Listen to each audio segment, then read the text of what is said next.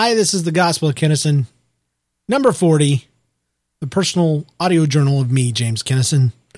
Check out more about me and what I do at nlcast.com.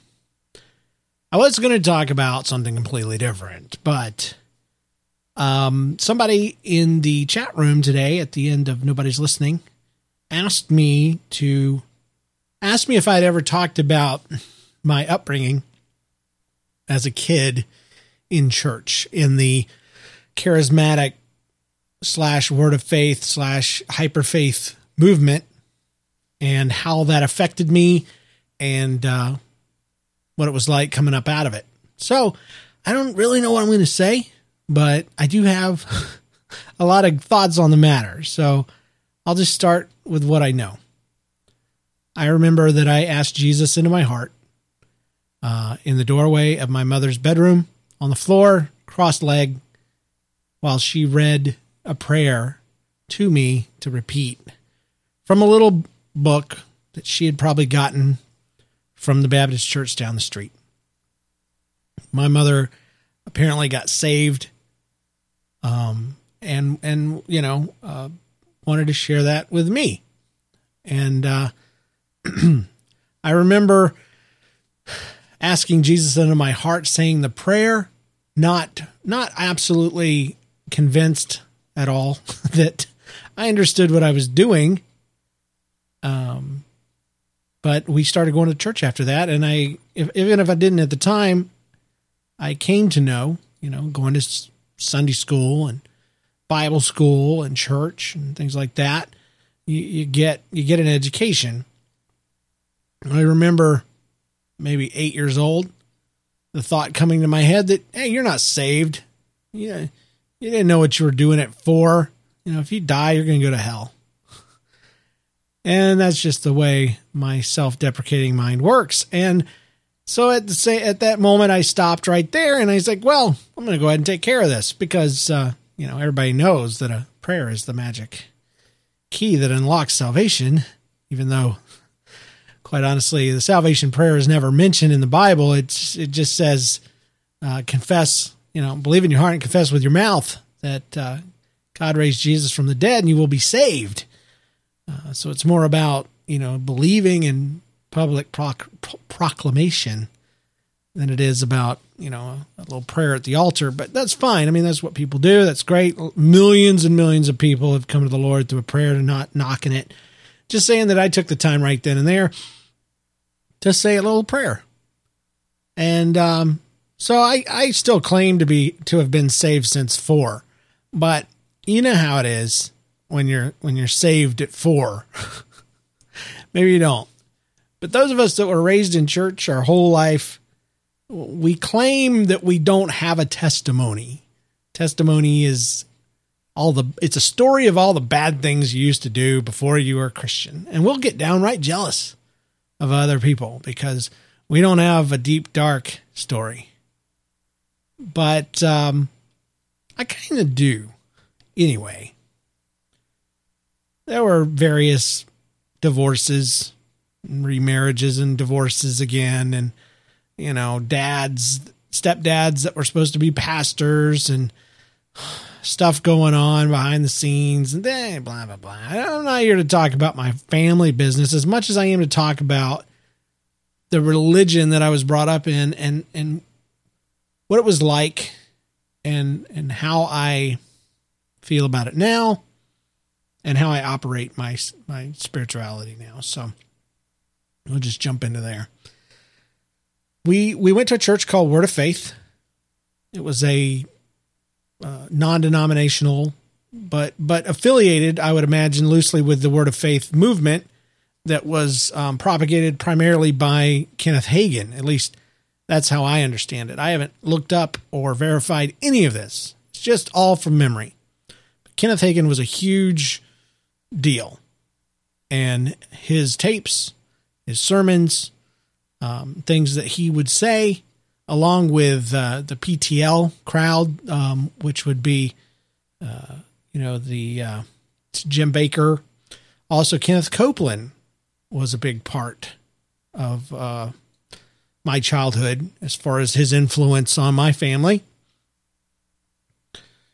my mom really, really, really, really, really believe in my heart, did her best and did absolutely what she believed to be the truth. I do not, however, believe that she knew what the truth really was and how much of it was that we were, you know, practicing was complete crap. And I don't believe she knew how damaging it would be and dangerous to our spirituality you know the children uh, later on in life. So here is the here's the basics of what I learned about what we believed. I, obviously, we believe that Jesus Christ was the Son of God, that He came and died on the cross for our sins.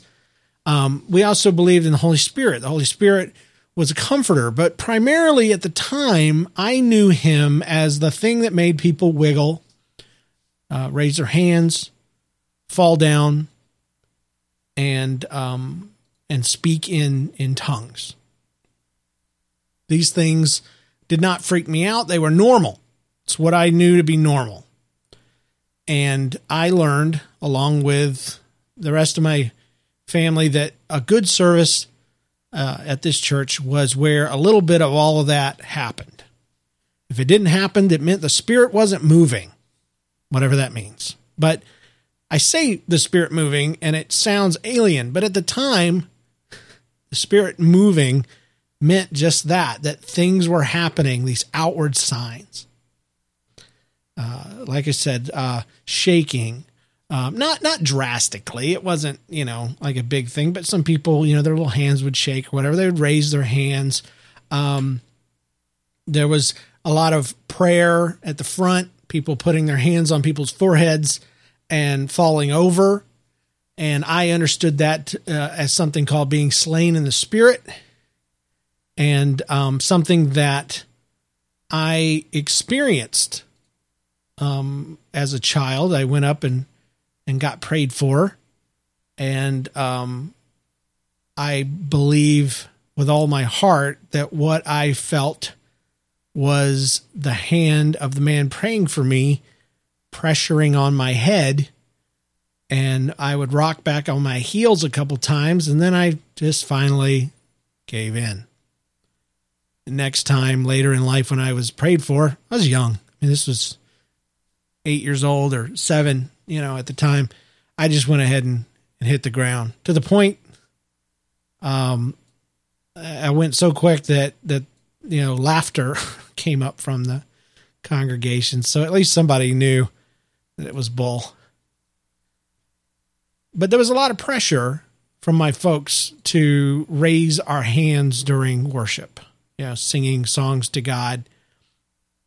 It was, um, you know, the that's called worship, and that's how I understood it. Now I know that worship is a heck of a lot more than just singing songs, and and that that's probably the last thing that worship is um, on a list. It's on the list, but it's probably not the top thing. Uh, worship um, is is, in my opinion, anything that you do um, that is proves that you are submitted to God through your finances, through your time, through your talents, um, and yeah, through your through your words and attitudes and and even music. You know, so so it's great. But growing up, I experienced church on Sunday as being a hyper experience, a spiritual experience, a, a, a high pressure experience, um, and also pretty much the only, well, yeah, I will say the only experience um, as far as seeing the whole quote unquote the Holy Spirit move or God move and change lives. I only saw it in the walls of this church. Never, never outside, never once. Not in my own family, yes, we would pray prayers before dinner. Um, and, and yes, my mother had different things that she would do, um, and quotes that she would make. And there were Christian stickers on our car and, uh, there were magnets on the fridge. Seven days without prayer makes one week. I, it was W A K. I, I never, never got that joke until I was grown. Um, but I, I, like I said, I think, I think she had our best interests in mind and everything I learned about God, I learned at this place. So it wasn't all negative. Um, you know, I remember a lot of good classes and a lot of good lessons. Um, but I also remember a lot of stuff that just doesn't ring true. What I remember about what we learned, obviously, Jesus, I said that. I said the Holy Spirit, but I experienced the Holy Spirit as something that made people do things. A lot of pressure on me to lift my hands and to have some sort of experience. And so, therefore, I never could do it. I never wanted to do it because I knew that my mom would tap my stepdad on the shoulder and point to me, and they both would look and smile. And I would get so nervous, but I felt like that I was not a I was not giving God what he wanted unless I did what other people did. And I believe that's what my folks believe too. I think that's why they really try to coach me and try to get me to do these things. Um, later on in life, I was um, sat down with my mother and I was told about receiving the Holy Spirit. And I was told that there was um, a, a, an initial physical evidence, um, that being the speaking in other tongues. I don't remember being shown any scriptures. Um, you know, Second Corinthians, I think chapter sixteen, and, and you know, just an explanation of what it is and and all that. But I I prayed with my mother, and I received a prayer language. Okay, that's what I call it now. Um, but I never used it. Um, didn't really know what it was for. Um, I thought it was kind of cool because it was I was it was explained to me that it was a secret language between me and God that the devil couldn't understand, and I just thought that was great because the devil is a bad guy, right? Um, that's nowhere in the Bible, of course. But that's that gets me going on what we believe. We believed a lot of stuff that wasn't necessarily in the Bible, or it was theology based on one or two scriptures taken out of context in the Word of Faith movement, there and, and it goes hand in hand with the prosperity gospel and and pretty much every other lightweight, everything's awesome with God kind of theology. That your life's going to get better if you get saved. Um, if you give money, uh, it will be given back to you. If you want a, um, a Chevy S10, you just have to claim it. You need to be specific. You need to say it daily. You need to quote promises from the Word of God. You need to write down what you want. There was all kinds of three step programs for getting um, the magic thing that you wanted from from the Santa Claus in the sky. And I completely and absolutely believed it. Why wouldn't I? I mean, every kid believes everything they're taught. You just accept it. It's given to you by people that love you and that you respect. And so I put it to the test one time. At the time, I wanted a cowboy hat with a plaid band around, uh, you know, the hat band area, or not plaid. I don't know what it was. Some some. But anyway, they told me. They told me to be specific with God. Tell him what I wanted, and that he would give it. And so I remember for 16 weeks I prayed every day, and I repeated my order. You know, like like at a at a Wendy's I was very specific because I could see it in my mind. That was the other thing I was told to do. I never got a cowboy hat. I'm kind of glad about it now. So no hard feelings, God. But I also got a big giant question mark wedged in my brain about, okay, that's crap. So is it all crap? And that is the danger, my friends, of adding things to the gospel that aren't the gospel. That is the danger of not working out your fear, your faith in fear and trembling. That is the danger of not testing and approving what is true against the the gospel. That is that is the danger of allowing somebody else to dictate to you what you know and believe about God. That is the the danger of using tape series and and book series and um, you know popular culture you know within the church worship songs, things like that. That's your sole experience of learning about God and religion, then pretty good chance you're off about something. you got to get it firsthand. You don't have to be a scholar. Then you can find a, you know, a Bible that you can read. I would suggest the NIRV, the New International Readers Version, or the uh, CEV, Contemporary English Version. Both of them written at uh, about a third grade reading level. I enjoy reading those more than others when I'm just casually reading for content, you know, just taking in content. NASB, if I'm studying, it's the most accurate English translation, um, followed by the KJV, which is hard to read for me, so I don't do that one. But my religious experience was not firsthand. I did I did own a Bible. I never read it. Um, everything I I, I hated reading the Bible. I hated praying. I hated all those things. And I felt terrible about it. But they were required, right? You know, a lot of people still believe that. I probably should. I probably do, I guess. Um but the thing was if you if you just simply believed anything, anything, and you you picked a random verse out of the Bible that supported what you wanted, um, then it could be done. The problem is, like I said, it didn't work. Um, there was a whole complex structure of beliefs that were put into place to support these things. And that's when the most dangerous stuff of all happens. Because if you claim something, you know, make place your order, so to speak, and it doesn't happen, um, then the problem isn't God. It can't be God, right? God's perfect. So it has, and it can't be with our, our idea of what, you know, we're telling you, because that would mean me, the pastor, me, the Kenneth Hagin, me, the Kenneth Copeland, me, the Jim Bakker would be wrong. So it's got to be you.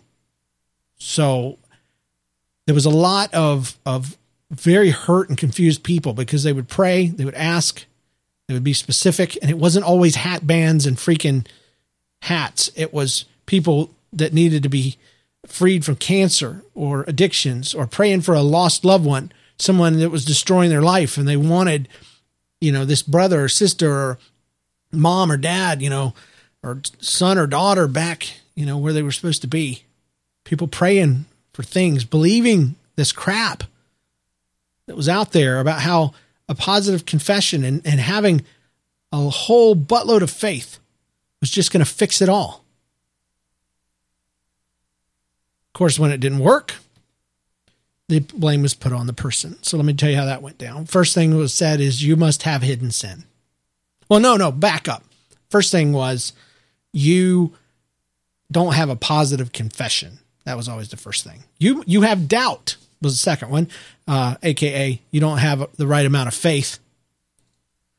Um, and you have sin in your life, um, and you need deliverance. Would be the third.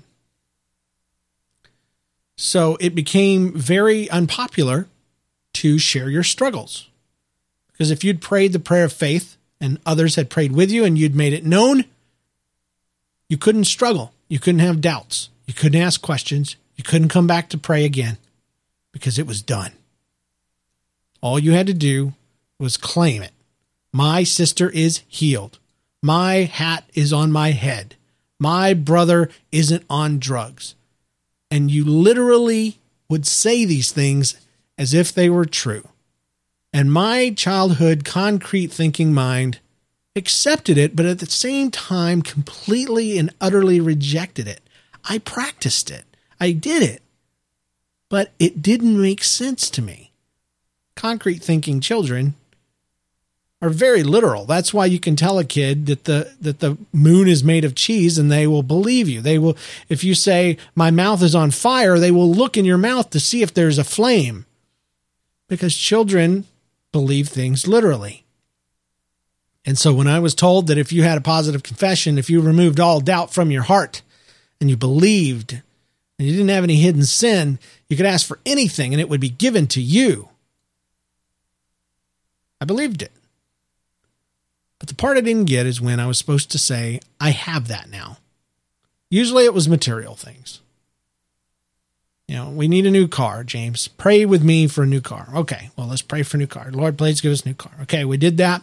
Now we just have to claim it. We have to see it. It's already happened in the supernatural, it's already happened in the spirit. It just needs to come true in the natural. That's what I would be told. And so we have to speak it into existence. That was another phrase. Speak it into existence. Sounds like magic words and witchcraft to me now, but at the time, it was the way you did it.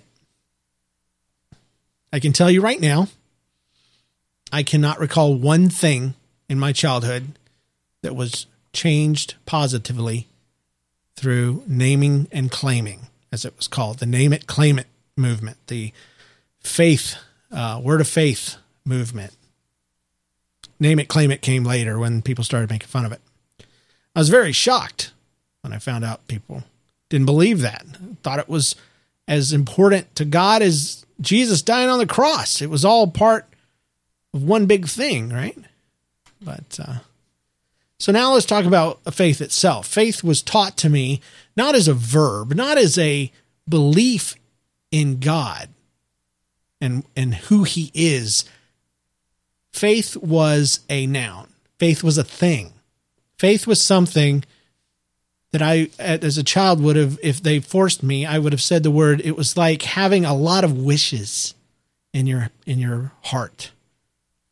Like you would, you know, kids, they wish really, really, really hard for mom. You know, maybe mom will let us get ice cream at the end of dinner. You know, and they'll they'll wish it, they'll wish it, and they'll hope it, and they'll kind of get all wrapped up in that and thinking about it. And if somebody talked to them, you'd say, "What? What?" And they would say, "Oh, ice cream." You know, what? What have you been thinking about? I've been thinking about ice cream. I just oh and that's kind of what I had to do with my faith. Is You kind of had to keep it in mind. And anytime you had any doubts, you had to chase them away and you had to just claim it and say it and believe it. And, and you had to get more faith. Faith came from hearing the word of God, just like the Bible says. It also came from um, reading it yourself. It came from praying. It came from living a good life. The more faith you had, the more God could do through you and for you. And that probably was the last thing out of all the moosh moosh. After everything else faded away, that was probably the last one that I realized was crap because it sounds right. It sounds right that you need faith in God. Well, yes, you do, but as a verb. But in this world that was created around me, faith was a noun, faith was a thing. And so you focused on the amount of faith you had, not how much power God had. He was limited or empowered by the amount of faith I had. So God was taught to me like a freaking, I don't know, a, a claw machine, an arcade machine that you put a quarter in. And the better you are with the joystick, the more you're going to get out of the arcade. You'll get a stuffed bunny. So is it a bad analogy? I don't think so. Because the more faith I had, the more God could do. And so the emphasis, you see the danger? The emphasis wasn't on the amazing love, strength, you know, the possibilities, the true promises of God. It was based on me and how much I could do. What my faith was in my faith. My faith was in me and how much faith I could get. It wasn't in simply believing that God could do anything and that He cares about me. You know, the faith of a mustard seed make a mountain fall in the sea. You know, I believe now that the tiniest bit of faith is all God needs. I believe that He can do things for people that don't even believe He exists much less people that have no faith in him. I see the Bible is full of examples of just that. Every single miracle that happened that Jesus did was done for an unsaved person. Jesus died for people with no faith in him. His own disciples didn't even get it all until later on. They thought he was dead and gone, even though he told them faith is important. I'm not saying it's not. But faith is literally the belief uh, in God, and your faith grows by how you know Him and how much you know of Him. And that comes from reading the Bible and finding out about Him. It also comes from life experience and, and being able to trust Him because He's taken care of you. He's done things that has shown you that He, he, he does bless. So the faith is in me, not in God. It's dangerous, very dangerous, and it's very depressing. And a lot of people are hurt because they believe, they pray that their their mom's not going to die of cancer. The cancer comes back, it eats her lunch, and it kills her. And then in the worst, you know, of their pain and struggle and the funeral, and the only answer they're going to get of why it didn't work is you didn't have enough faith, you didn't have a positive confession, or you had hidden sin. I love that hidden sin thing. All sin is hidden, especially in the Christian world. we all hide it and we all share it, whether we know it or not. If it, it see, it, I realized too, like one time I was in a prayer service for somebody and they, and the lady told us if there's anyone in here, we were praying for a lady with cancer she was bad off. Just like 50 people in there going to pray. And before we prayed, she's like, if there's any, she wasn't even the leader, but she said, if there's anybody in here that has any doubt at all, you need to leave. You need to leave this place because we have got to have 100% faith, 100% belief to see this thing happen. And I struggled not to leave because I did have doubts. I had prayed for people and they had died. And though I believe and I've seen healing happen, not not in the, you know, tent revival style healing, but I've seen God do things. I've had things happen for me. Maybe just one thing. I don't know. A couple things. Um but I knew that right there what she was basically teaching us was that a little bit of doubt is stronger than the prayers of 50 Christians. That's what she was saying, whether she realized it or not. And that's the kind of crap, again, that the faith, word of faith movement accidentally taught kids like me.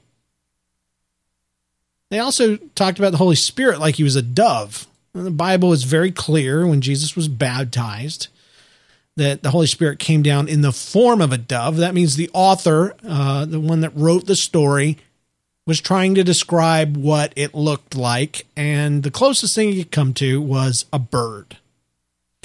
And now, in my world, people started talking about the Holy Spirit like he was a bird. And they would even say in the services, um, we can't have anything out of order in here. We can't have anybody do anything in the natural, can't ask any questions, can't you know, get up and leave to go to the bathroom. I mean, it was just ridiculous because the Holy Spirit is like a dove, and if you move in the wrong place, he'll light off and leave. He'll you'll you'll scare him off. Again, horrible thing to teach concrete thinking kids. The Holy Spirit is a bird, people. It is not a bird, by the way. I'm just saying what they taught me. And he's a flighty bird. So here's the comforter, the great presence of God, the the the the beginning of the creation story is that the surface of the of the waters he hovered over them. He is the power and the presence of the almighty god but we were taught he was a tiny little bird that would just run away at the smallest little thing. Let's see. Is there anything else oh yeah demons we love demons, man. Hated them, obviously, but it was a popular subject in the 80s. People were suddenly possessed by them or oppressed. Christians argued over whether Christians could be, uh, uh, you know, possessed. And if you haven't seen a scary movie in a while, uh, possession is obviously a demon in control of its host, you know, like Venom, but from the inside if you're a DC or yeah, Marvel Comics fan. Um, oppression would be a demon bugging you from the outside. And let me tell you, there was a lot of demon talk and it scared the absolute crap out of me. I absolutely grew up in fear. Um, to this day, I can't walk around in an empty church. Um, to this day, when my kids are gone and my family's gone and I'm in the house at night alone, it still freaks me out. I even read the books. Uh, what is it? This Present Darkness, you know, and all that when I got older and it was it was all about demons and stuff. Scared the crap out of me. They talked about demons and the power that they had over people, the way they could influence you and change you and keep you from getting healing. They talked about binding up the strong man because there's something in the Bible. There's you know there's talk about people being possessed uh, in the Bible, and though we don't see a lot of that in the U.S., uh, there are um, substantiated cases of of demon possession in in other countries. I believe some folks can be possessed. I do believe in evil spirits. I I I I believe in these things, but I don't believe them into the to the to the degree that I was taught it. And I don't I definitely don't sit around and worry about it. But we did. And so my mother was given a list of demons, possible demons that could be in her children. In at least three different occasions, it didn't last forever, but um, uh, three different times I remember being sat down and uh, my mom had the list and she would go through and see if any of them were in me. Okay. That would go something like this James, I want you to look in my eyes. When I say these things, um, if you feel uh, uh, like something wants to come up out of you, you need to let it. That might be it might be a yawn, it might be a burp. Um, you know, it might just be a deep breath, but you need to let those things out. And and and so she would start, and I don't remember all the demons, but they were they were given pretty common names. Um, you would think a demon's name is something like Hadron Collider or something like that, but um, or or Beelzebub or something, you know, some cool name. But uh, these were called uh, rebellion, um, witchcraft, spirit of darkness in general, spirit of fear, and one by one she would speak to them, and she would say, um, "I speak to the I speak to the spirit of fear. Um, if you are there, come out in the name of Jesus." And um, I would feel things and I would be told that yawning was the thing and I would feel a yawn coming on and I would yawn it out. She would move on to the next one. Um, I believed what she said was happening was happening um, at the time. But I did really, really hate the process. Um, I do not believe, obviously, now that that I had any demons in me at all. Um, because if I had had as many demons as she said, I would have rivaled the best D- Jesus demon stories in the Bible. I mean, they they would have been pulling me out of the fire, kind of thing, you know, casting myself in the fire deal.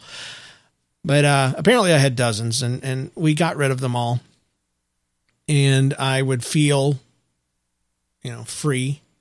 But I I do remember a specific part of that where she would have me look in her eyes that was a very important part of it. I had to stare in her eyes and I would get very uncomfortable staring in her eyes, you know, because she would look angry. She looked very angry when she would say these things. And I would look away and she would say, Oh, oh, oh, that's that demon. And look at me, James, look at me. And I wouldn't want to look, not because, uh, you know, I was manifesting some sort of evil spirit. I, I didn't want to look because she looked angry and it was an uncomfortable stare, even with your mom. And then I had to go to bed that night and stuff like that. One time, um, apparently on PTL, the Praise the Lord Network, they were doing a series and a special on backward masking. I couldn't have been more than nine. And she made me stay up late, her and my stepdad, and they made me watch this episode on backward masking. Um, I had never, uh, uh if you don't know what backward masking is, it was the belief in the 80s and probably the late 70s and maybe even the 60s, I don't know, that there were messages in, um, in, in, in, uh, music. When you played it backwards, there would be messages, and and some of this has been confirmed. You know, um, there are you know John is dead, the Beatles album. I don't know which one it is, but when you when you play it backwards, it says John is dead, miss him, miss him. That was on purpose. But then there are some that um, they claim are accidental and demonic, and some of them are pretty obvious. And and maybe somebody did it on purpose. Maybe somebody did it on accident. Um, and maybe mostly it's us just hearing it because we want to hear it. And I would wager that you could read the entire Bible from cover to cover, play it backwards, and you could hear all kinds of things. Probably Santa Claus is awesome. Um, you know, dish soap is God. Just random, wonderful things that would uh, that would be just as dark and evil as as what I watched that night. Well, I still remember some of the lines. I'd, I'd never been exposed to secular music. Never. Didn't know a single song. Never listened to the radio. Um, did you know everything I did was was church. And so not only was I not tempted to listen to the quote unquote rock and roll of the day, um, I didn't even know I didn't know what the song said forwards, much less backwards. So all I got was a whole bunch of very scary backwards sounding clips and talking about the demons that were in them. And I remember that there was a song that they played and it said, Die young, stay pretty. It's probably very good for me to get this out because I've never said those words out loud. And they used to, they tortured me for weeks afterwards. Die young, stay pretty. Die young, stay pretty. And, um, and, and that those those messages, those backward messages. Um, John's dead, miss him, miss him. Uh, learn to smoke marijuana from another one bites the dust. Uh, scared me, scared me absolutely to death. And I would lay in my bed and scream when when they would leave me. Um, they'd leave the light on, and I would scream because I felt I felt like demons were going to get me. I felt like that I was going to be um, tortured and destroyed and hurt and and I felt like I was going to be killed. I was so scared. And my mother would pray for me. She would roll her eyes because I was annoying. And she would be annoyed because we'd prayed over this. We'd already cast out the spirit of fear. Um, she couldn't admit that they made a mistake. You know, this was completely inappropriate for somebody. Uh, that was teenager stuff, you know? And plus, it was bullcrap on top of that who cares what a song says backwards? I don't, you know, if you don't agree with what it says forwards, then don't worry about what it says backwards. But they believed that you didn't even have to listen to it backwards to get the evil messages. They believed and they told us that your brain automatically reverses everything that you hear and that your subconscious will pick up the message. And because your conscious brain can't understand it, that your subconscious brain will write it into your permanent memory, okay? You know, your hard drive as if it was fact, and you will operate underneath that, and you will be. See, again, everything about God is lightweight and flippy floppy and and flighty, and everything about the devil and everything about demons and everything about backward masking is hardcore and evil and serious and dark and brr. and so raised in fear, uh, not of God, but in fear of darkness. My mom uh, turned on my stepdad's tape series. He had the entire Bible on tape. And so I had to listen to a man in a British voice speak the Bible just randomly because the Bible apparently is like a magic book that you can just have it playing and all of a sudden everybody's fine. You know, it just fixes up everything. And so I had to hear a man with a voice like this tell me about how Jesus died on the cross and how he was beaten and how he bled and died for us. It was very scary. Uh, and then she played Joni. They put in a, I don't even know who Joni is, but I remember her name. And uh, had a Joni album uh, on a record player that they played on a loop. You know, gets to the end, goes back to the beginning, and just plays the same you know, what, six songs or whatever, over and over and over. And uh, all that did was make that song, those songs completely and forever associated with fear because it didn't help. it just became the sound I heard while I was scared. But eventually I would pass out and uh, wake up the next day, go about my business only to have to deal with the darkness again at night. Very, very, very, very, very, very afraid of the dark. Um, afraid of my real dad coming to get me, afraid of people under my bed, all the normal stuff. But I believed it was all devils and very real. The monsters were real in my life.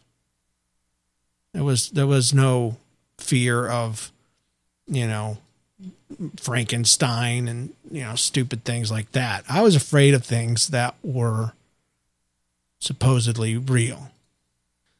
All right, what else? um, word of faith, name it, claim it, prosperity.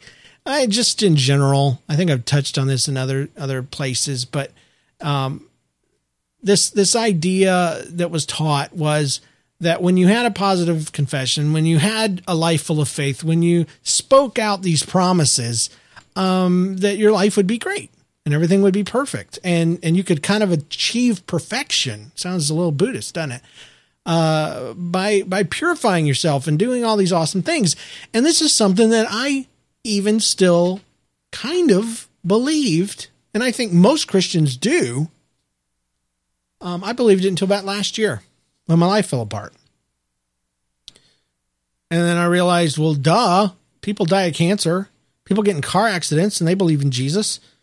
People uh, lose babies, you know, stillbirths and all this kind of stuff, and they love God with all their heart. And I read things like the rain falls on the just you know, or the sun shines on the just and the unjust, and the rain falls on the just and the unjust. Meaning, good things happen to bad people and good people, and bad things happen to good people and bad people. It's just life. But I was taught that if you read your Bible, you pray every day, you'll grow, grow, grow, that, and you will, you know, have the full armor of God, and you will be able to, uh, you know, withstand the fiery darts of the enemy and these things were taught to me as literal things. Uh, you know, the the breastplate of righteousness was not explained as um, the simple belief that my righteousness is not good enough that Jesus' righteousness, his rightness, has become my rightness. And when God looks at me, he doesn't see my unrighteousness. He sees Jesus' righteousness because of the sacrifice that he made on the cross. I don't have to understand it all. I just have to believe that. And that belief by itself, I don't have to do anything else. That is the breastplate of righteousness. It's a metaphor. It's not a freaking physical or even a spiritual thing. It's a metaphor about a spiritual belief. But I wasn't taught that. It was very literal. So you had to get up every morning. You need to put on the full armor of God. You need to put on the helmet of salvation. No, you don't. Just take up your cross. Follow me. I do believe every day you do kind of, I don't believe you renew your salvation, but I do believe you, you decide how you're going to act that day. But I believe your salvation is with you, you know? Uh, have your feet shod with the presentation of the gospel of peace. All that means is, is be ready to go and do what you need to do to share God's love and the message of the gospel with people. It's not freaking praying a prayer and saying, "Oh Lord, just put the feet shoes on me," and then I don't know what else to pray. Uh, I'll just I'll just add this: um, the prayer and Bible reading thing. I, I kind of glazed over it earlier. Um, we were very much taught that reading your Bible and praying regularly is important. And we're still taught that. And I believe it. I believe that that's because it's a discipline you know, it's important. The thing is, the way they believed it, I don't believe it's important. They believe that the practice of it itself, the legalistic side of it, meaning just the fact that you do it, is important. You don't have to know who you're praying to. You don't even have to care what you're praying about. Um, you just have to have a prayer full of faith, full of positive things. And it seemed to be, it was just a big diatribe of here's the things I want from you Santa Jesus. and um, this is what I want. And I will be specific and I will pray the prayer of faith and I will have a positive confession and everything will be great. Um, as a kid, like any other kid in the planet that isn't homeschooled and micromanaged, I didn't pray a whole lot. I, I prayed at bedtime. I really did. I honestly did. Um, and I told you I prayed about uh, hats and stuff. And I would pray occasionally because I do believe in prayer. I believe talking to God is important. Any relationship is based on communication, my Lord. But of course, I've learned since then that my relationship with God is about 99.99% Him. It's, it's hardly anything to do with me. Who do I think I am? Who did I think I was? so glad that that's not the case. I'm glad that, that, God's not holding out his pinky and I'm having to grab on with both hands and then, you know, anything else in the world that comes along is going to knock me off and I'm going to be screwed and I'm going to just die and go to hell. I mean, I was taught, you know, if you if you're in the wrong place, if your faith isn't there and you die, you could go to hell. Scary. So when I got out of all that, you know, moved out, could make my own decisions about what I wanted to do um, the thing that kept me in church or kept me in God or whatever you want to say was this this thing. And you may have heard this before, but if you haven't, you're gonna. It's, it's a good thing. It's a good thing. It's a real thing. The first real thing you've heard today. I kind of had a conversation with myself. And before I tell you that, I have to back up and say um, there was a lot of things that weren't explained to me as a child. I told you about the, the um, full God, the full armor of God was was kind of a literal thing. The other one was people talking about God talking to them. Um, people people would talk about that. God talked to me, and He said this, and God said this, and pastors would preach. They wouldn't even open the Bible. They would talk about the revelation that God had given them that wasn't even in the Bible or or that confirms some concept about faith. And so I didn't have God talking to me. And I was supposed to be a Christian and, and this bothered me. It made me feel broken. Really very much did. Like I wasn't what everybody else was. They had something I didn't. And I didn't I couldn't do it right. And I would pray. And I would ask him questions. And I would wait for him to speak and this deep God voice would talk in my brain. And I would be, you know, I want you to be a missionary when you grow up, you know, just something like that. And then to test it, I would see if I could make the voice say whatever I wanted. And I could. The same voice then said, I want you to eat pickled ice cream or pickles and ice cream, something. I don't know what pickled was. So but it was something to do with pickles and hot dogs and ice cream. And I was very, very, very let down. Oh my goodness, devastated. How can I know what God's voice is now? Because anything, you know, I kind of just convinced myself that God speaks in this this voice that I hear, but I can also make it speak. So that was God and me playing around with it was actually probably disrespectful and, and dangerous. So when I'm, you know, I'm 18, we're back back here again. And I'm making my decision, you know, just I don't even remember where I was, but I was just like, I'm done. I'm done with this. I'm I'm done with the Holy Spirit. I'm done with all this freaking crap, this high pressure mess. I, I believed in Jesus. I believed in God. I believed in salvation, half out of fear, half out of what little I had experienced that was legitimate in spite of it all. Had enough vacation Bible school and Sunday school in me to to believe that much. Wasn't going to let go of that. But I said everything else was crap. And a voice, my voice, my brain, my mind, my inner thought started to answer me as it does I don't know if you do this, but I do. And I kind of think about things and and I kind of bounce it around and sometimes you know, sometimes my my brain makes sense. It's not very often. But this voice that I heard made a lot of sense and and I I believe truly it was one of the first times I ever heard from God and experienced something that I would only be able to describe it to somebody else as I heard God, you know, kind of like what the other people said. But then I would explain it to you so you wouldn't think that you were missing out on anything.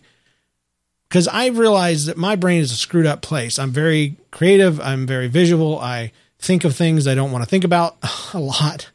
Um, I can't control my thoughts very often, and I have to, because um, thoughts come and I believe they're temptations to think about things more than they are actual thoughts. And I and I, you know, I bring some in clo- for closer inspection, and and others I decide I'm going to think about something else. Um, I I visualize, you know, punching people just like anybody else. So when something comes to my mind that is absolute genius and makes a lot of sense, I know I know that that's God in my case because I am a stupid person.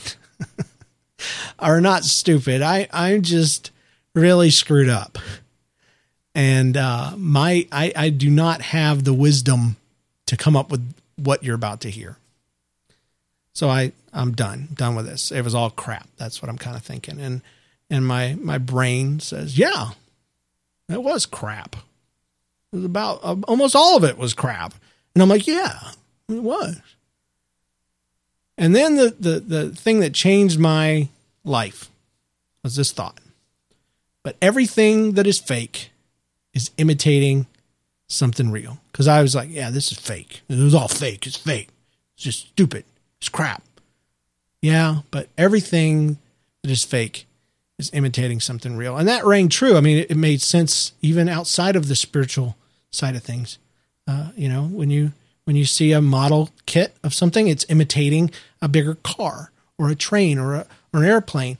Um, even even paintings and things like that are, are imitations, are they're fake versions of something that is real. And I realized in a moment that all these people, most of them, I don't know about the high end leadership on the TV channel, but at least the people down with me, the Sunday school teachers, the parents, the people, they didn't know they were shucking over a, a bill of goods, a bunch of junk that wasn't true. They believed it. And um, some of them believed it to their grave. My my pastor um, stepped on a nail. You think you're going to think I'm joking, but I'm not. Uh, but later in life, he stepped on a nail. He prayed over it. He believed. He refused to go to the doctor and he lost his leg.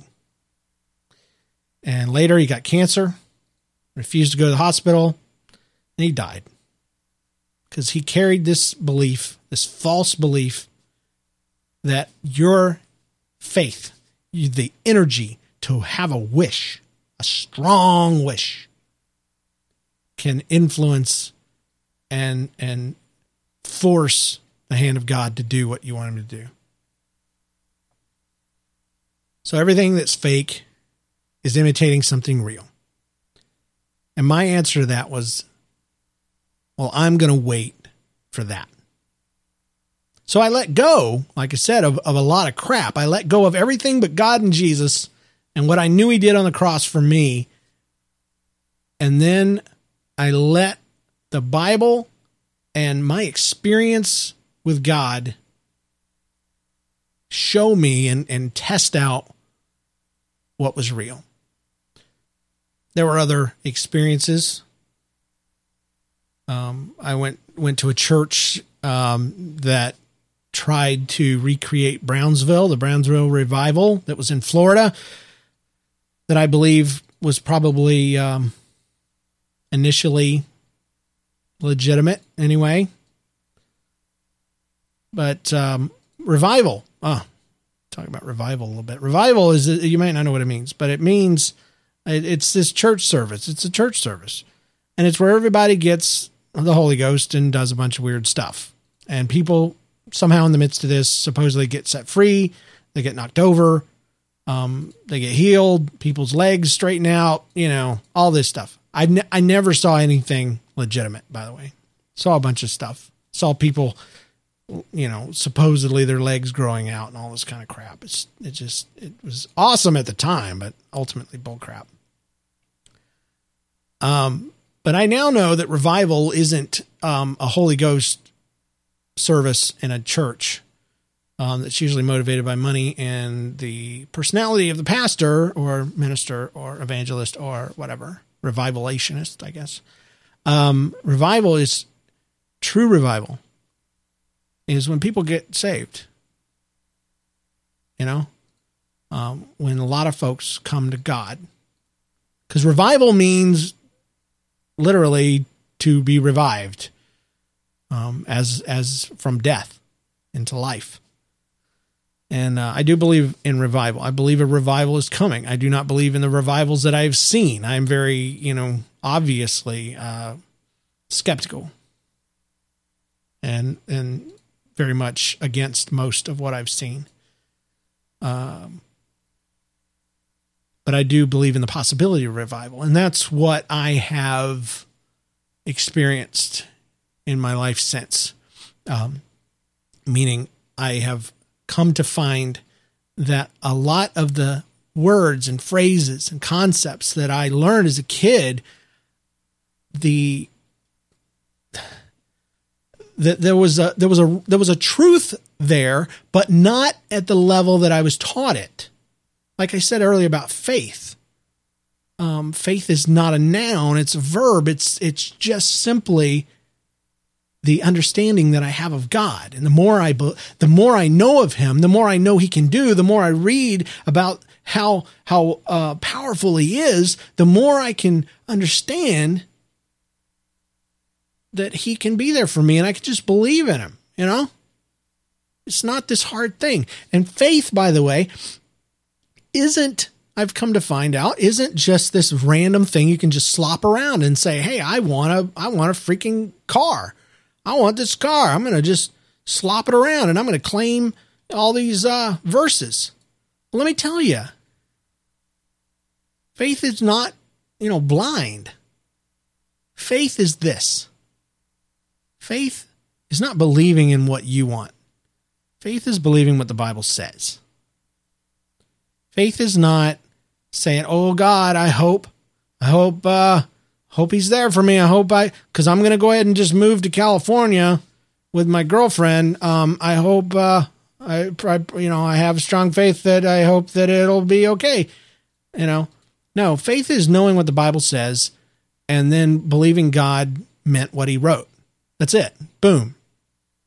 It's very, very, very black and white in that respect. Um, if God says this, this, and this, um, you can believe it and you have faith in God as a result, or you cannot believe it and and you don't have faith in in in that. And it's it's very simple. You either believe it or you don't. And all I've also learned this that faith is not even the end result. That faith can turn into something even more. It can turn into trust. There's just a depth, there was a realness behind a lot of the things that I was taught the Holy Spirit was real, but he did not exist simply to make me shake and fall down and speak in a, in a strange language that freaked people out outside of the church. He wasn't just there to tickle the back of the hairs on the back of my neck. Wasn't there to make people shout hallelujah and dance in the aisles. The Holy Spirit came as a comforter. He came as the very presence and power of God. He is the one that draws us to Christ. He is the one that if we blaspheme, which I believe is rejecting Jesus Christ till your dying day, it's the only sin you cannot be forgiven of. Holy Spirit plays a very important part in our lives. But I was taught that he was this flighty entertainment system. And I learned about the devil. First of all, I learned that the devil does not know me personally. He's not as powerful as God. He's not all present. He is not a little dude in a red suit that is skulking about trying to get me in trouble. I cannot sell my soul to him, and he cannot make me play the blues. He and his demons um, are in existence. I believe that because, you know, the Bible says that he fell and he took a third of the angels with him. And I believe that Satan um, could care less about how many people he has in hell. He just wants to make people miserable. You know, it's not this big competition. Whoever has the most people at the end wins. Yay! I finally got you, Jesus! I showed you. And I don't believe the devil is my worst enemy. I don't believe he's out to get me. I believe I'm out to get me. I believe my own nature, my human self that is being changed and transformed by the hands of God as I allow him. I believe uh I believe the the my temptations and myself are my own um, worst enemy. I don't I don't talk to the devil. I don't resist him. I mean, I, I don't, I'm sorry. I do resist him. The Bible says resist the devil and he will flee. And, uh, I've learned that that just means don't give in. It doesn't mean you have to have this physical or even spiritual tension in your heart that just, I see the devil and I am, I am, you know, pressing against him. I kind of think of it more like like when you're on the edge of a street on the curb somebody bumps you from behind and you just kind of push back just a little bit to keep yourself on the curb you resist the the, the sway temptation so to speak it's not this big hairy deal i learned that christianity is not that tension it's not this you know my entire spirit man and physical body stressed out, tensed up, like I've got to be super Christian. I have got to please God. I oh, oh I messed up. I sinned. I screwed up. Oh, I gave in. I messed it all up. Oh God, I messed everything up. It's not like that. I've learned that actually giving in to God is more like giving in to sin. You know how we give in to sin, we, we struggle against it, we fight against it, and then we screw up, look at something on TV we shouldn't, or for guys looking up something on the internet we're not supposed to see. And you feel like crap afterwards. You kind of, you just give in. You give in, right? I've learned now that I can give in to God the same way, and it's a lot more satisfying. And um, that I can release that tension, basically. That because again, like I said, I've learned that it's not really based on me. It sounds like it should be. We're in America. In America, you take responsibility for the things you do and you impress your boss and you do great things and you do great work and you are rewarded accordingly. And so we apply that to our faith in God. And we, he's our boss and he has great plans for us, but we have a strict code of conduct that we've got to activate by or live by. And um, if we if we mess up, we could get fired, go to hell. Um, but if we do it right, there will be promotions, there will be money, cars, success, awesome powers. Be great. You'll be a overcomer. You know, what are you doing? Uh, I, you know, I'm doing pretty good under the circumstances. A revivalist once said, "What are you doing under the circumstances?" Was his trite and not humorous answer. So, Christianity now I know is not a list of things I can't do, like movies, video games, He Man, Scooby Doo, Smurfs. By the way, I forgot about all that. Everything was of the devil. Smurfs, He Man, uh, Masters of the Universe, you know, the whole thing. Everything. G.I. Joe, Transformers. I, I'm, I'm sure I'm repeating myself. Uh, everything other than black and white uh, Disney shows were, were of the devil. Absolutely of the devil. Could not watch them, you know. Ruby the Rubik's Cube, you know, all the old shows. Um, everything was of the devil. And that went all the way to high school. Couldn't go to homecoming dance because uh, it was of the devil. Um, I told my mother I was going anyway. She uh, called the cop or threatened to call the cops. and and even called my principal, who called me and told me I was not invited to the homecoming dance, and that the police would be summoned if I stepped foot on the premises. Later on, somehow or another, she changed her mind and I was able to go. So, yeah, not real consistent deal. Here's the thing. Somebody asked me again to say a little bit about all this, and and and I'll say this: um, the problem that I had with the whole God thing after I got all done with it, even even after I shucked off all the crap, was that I had never seen anything in the Bible have any kind of real effect on anyone. I I hadn't even heard about the concept of devotions until I was a grown man. Devotions, if you don't know what they are, it's time you spend with God praying and reading your Bible. I didn't know. I didn't know it had a name. Never heard of it. Didn't know. I'd never heard of the concept of a relationship with God.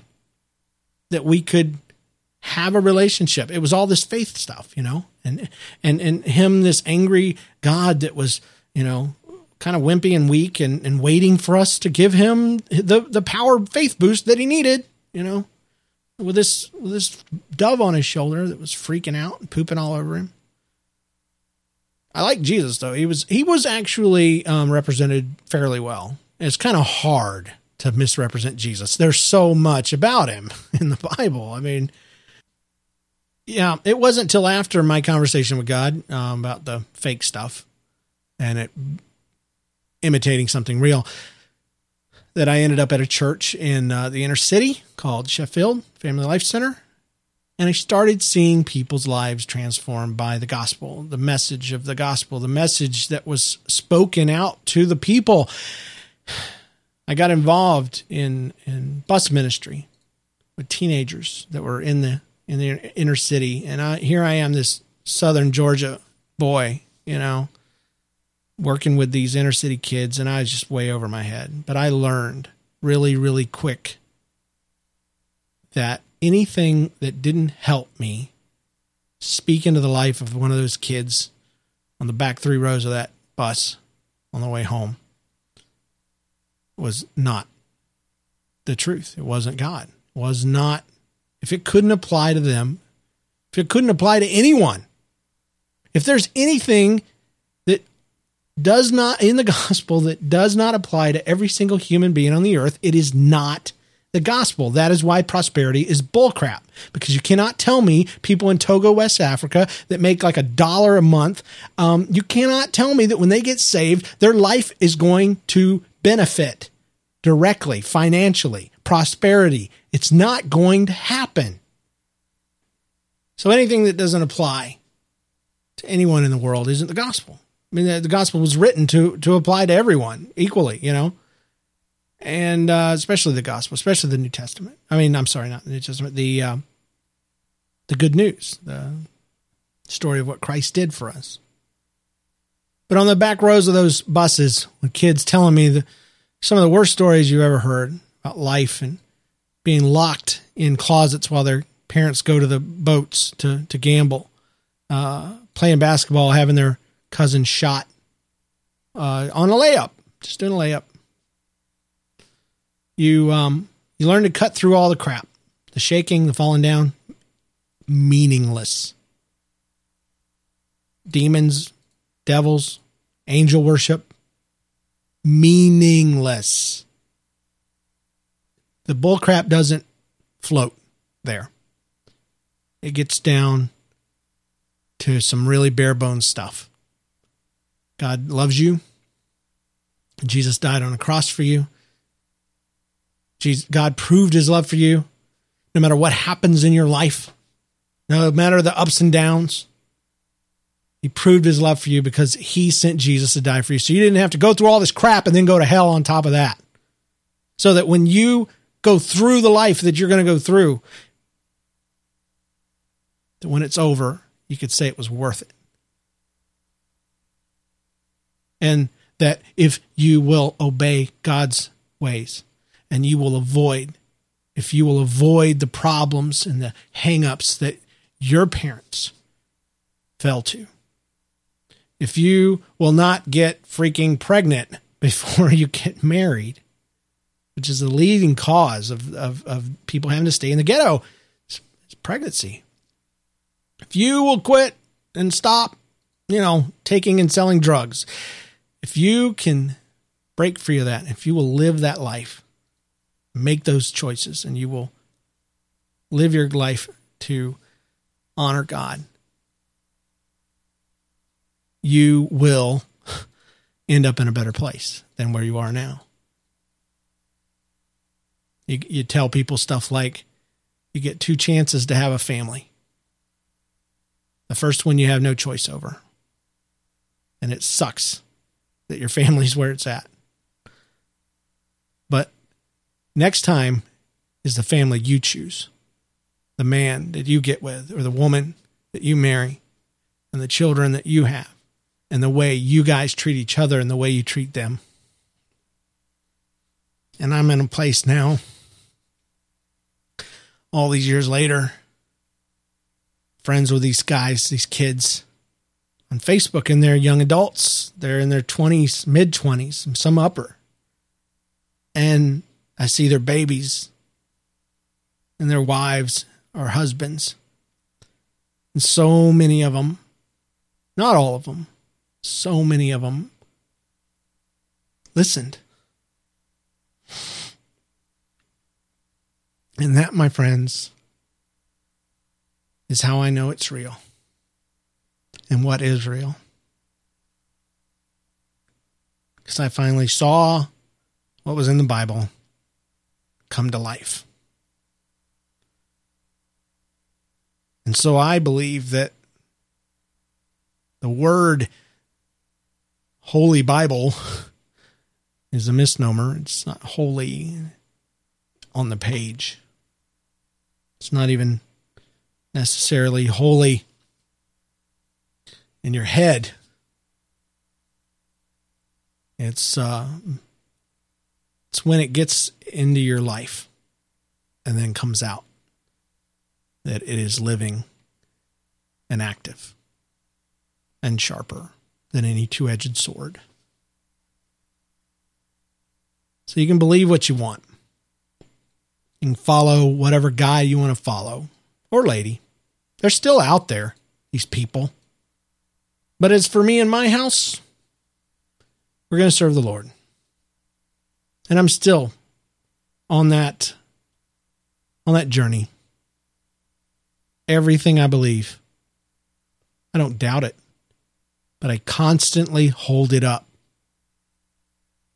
Constantly hold it up and hold it loosely. Both the good and the bad things that I've experienced. Because the truth is, the rain falls on the just and the unjust. God blesses, and sometimes He doesn't. Sometimes He heals, other times He turns not away, but he, he doesn't respond. Taught it to my kids in children's ministry. God always answers prayer, but it's not always yes. Sometimes it's no. Sometimes it's wait. And then later in life, I changed that to um, not now or ever. A lot of times it's no. A lot of times it is. Wouldn't be a miracle. Happened all the time. Guess. And I am a pastor that will not claim to have all the answers. Because that's something else I've found to be true.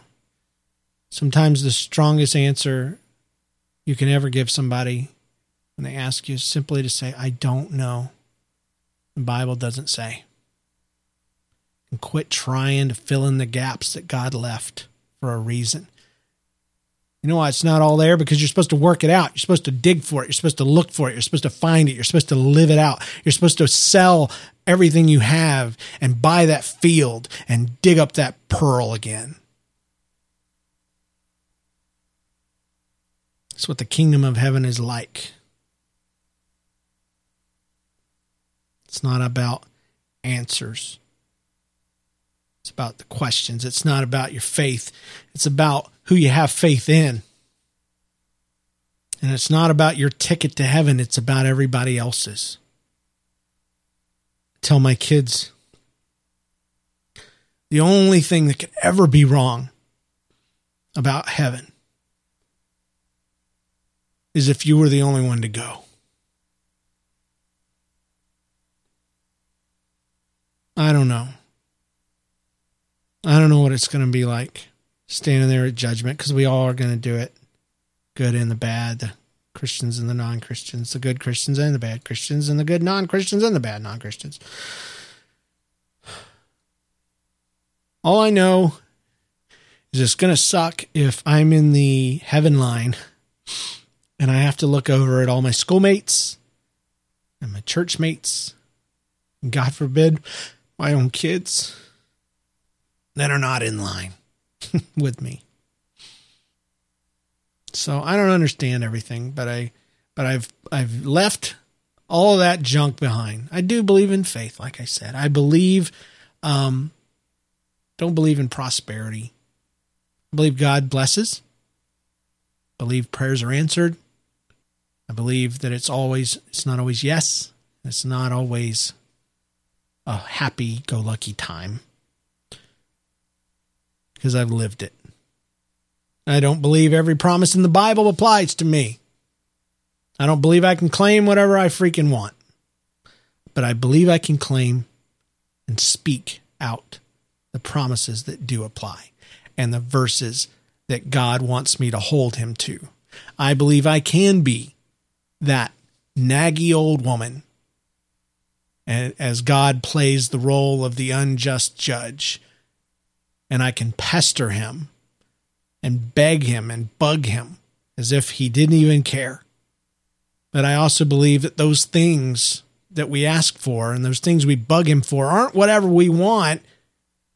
It's for the things that are going to help us to be better husbands and wives and parents and employees, not uh, more impressive golf players and car drivers and all those things. I'll close out with this. I've got my family now. The thing I told other kids about, I now have. I didn't have much to say about the first one, but I got everything to say about the second one. My kids have learned more about God from me than they have from the Bible. Not that they don't know the Bible, got to qualify it and all that for people because they get really upset when you say that life experience could ever teach you anything, even though that's what the Bible's made up of. They also believe in, um, as much as they can understand now, is that God loves them and um, that we can talk to Him. And we mostly, I, I kind of have led them to just be in praise mode. Um, we don't ask for a lot of things. Um, we thank Him for the things that we've already been given. And I think that's important. It's an important thing. Gratefulness is something I instill in my kids. My kids aren't scared of demons. They can't they, they, they can sleep with the lights off.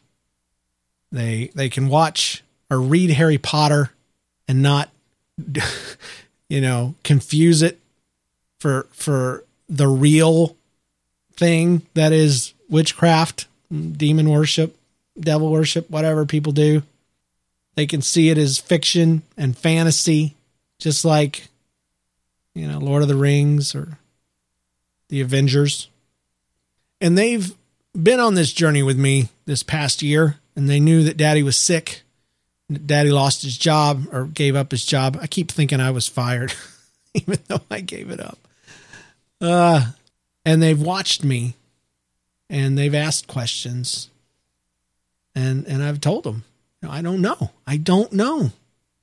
Uh, my daddy had a dad that was bipolar and had a mom that struggled with depression, and it's all biological.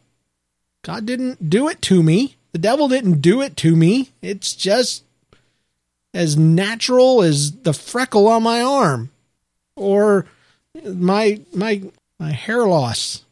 It's hardwired into me has nothing to do with God, but I do believe that God's will will be done. And I believe that there is something that He still has for me to do. And even if He doesn't, I'm not going to stop. I'm not going to stop believing. Even if I never get to do anything worth a crap again, he is owed my eternal alliance. If he never blesses me, if he never talks to me, if he never does anything because of John 3:16. His love for me was proven 2000 years ago when he sent Jesus Christ, his son, son of God, into the earth ultimately to die on the cross for my sins and be rose again, defeating death so that I could accept what he did, sins that he died for, sins he didn't commit. So um, that's where I'm at right now. Even that is held loosely. Because every time you say you know God, you have to say, but I don't. And every time you say God is like such and such, you have to say, but he's not. Because just like that bird, the Holy Spirit is not a bird. God is not what I understand him to be or have experienced him to be. There's no guarantee he will do what he's done before. But he showed his love for me already. He owes me nothing more. And I owe him everything. Because Christianity ultimately and this is the biggest thing I guess I've learned, isn't about me. It's about him. Good night.